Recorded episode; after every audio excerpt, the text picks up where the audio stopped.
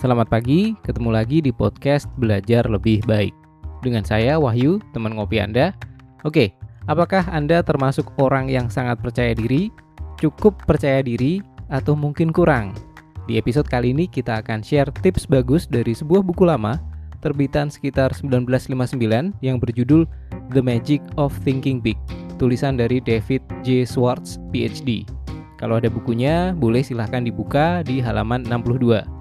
Jadi begini, mengenai percaya diri, sering kali yang membedakan berhasil tidaknya satu orang dengan yang lain bukan kapasitasnya, bukan kemampuannya, tapi rasa percaya dirinya.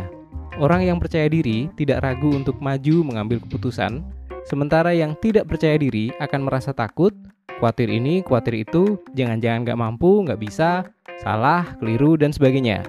Oke, di buku ini dibahas bahwa sering kali Kurangnya percaya diri berhubungan dengan kesalahan memanage ingatan atau kenangan di dalam pikiran. Akal atau pemikiran kita bekerja ibarat sebuah bank, dan setiap hari kita menabung ingatan. Tabungan ingatan ini akan menjadi kumpulan pengalaman yang nantinya kita pakai saat menghadapi masalah. Kita menyikapi dan mencari solusi terhadap suatu masalah dengan menggunakan referensi dari ingatan pengalaman tadi. Kira-kira kebayang ya hubungannya ke mana?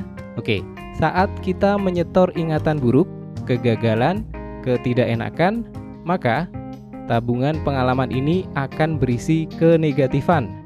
Sehingga saat menghadapi suatu masalah, referensi yang muncul adalah tabungan ingatan buruk. Hasilnya, kita berpikir inferior.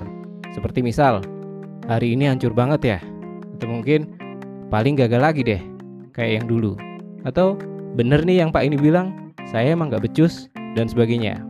Di sisi lain, saat kita menyetor ingatan baik, keberhasilan, atau pelajaran dari sebuah kegagalan, maka tabungan pengalaman ini akan berisi hal yang positif. Dan gilirannya nanti saat kita menghadapi masalah, referensi yang muncul bukan ingatan buruk, tapi semangat positif. Hasilnya adalah kita berpikir konstruktif. Misalnya, oke, okay, yang berikutnya pasti bisa. Atau mungkin perlu dicoba cara yang berhasil nih kayak yang di proyek sebelumnya. Atau bos memberi kepercayaan, berarti saya mampu dan sebagainya. Jadi cara untuk membangun percaya diri dengan memanage ingatan dan pikiran adalah sebagai berikut. 1. Tabunglah ingatan yang positif. Dalam kesehariannya memang semua orang akan mengalami hal yang tidak enak atau simpelnya hal yang bisa dikeluhkan. Misalnya nih, cuacanya panas, lupa isi pulsa, minum teh kurang manis, atau mungkin dapat duit kembalian yang udah lecek gitu ya, atau nggak disapa teman waktu papasan, atau lagi presentasi audiensnya ketiduran dan sebagainya. Kalau yang nggak enak ini yang dipikir terus seharian sampai di bawah tidur, ya jadinya yang disimpan ya yang negatif. Saatnya untuk tidak berdiam diri atau dwelling dalam keluhan ya. Kayak itu tuh yang lagunya Bundan Prakoso. Ya sudahlah. Oke. Terus tabung ingatan yang positif. Apa saja yang asik dan apa saja pelajaran yang diperoleh. Percaya deh, jumlah yang positif ini jauh lebih banyak, tergantung cara kita menyikapinya. Yang kedua, tarik ingatan yang positif. Mungkin perlu kebesaran hati untuk refleksi, tapi apakah Anda masih sering mengungkit-ungkit hal yang gak enak yang pernah terjadi? Atau dalam bahasa lain, apakah Anda sering menarik ingatan negatif? Kalau iya, sebaiknya dibatasi dan mulai menarik ingatan yang positif. Kebiasaan menarik ingatan negatif akan membuat kita berpikiran negatif, takut, pesimis, tidak percaya diri.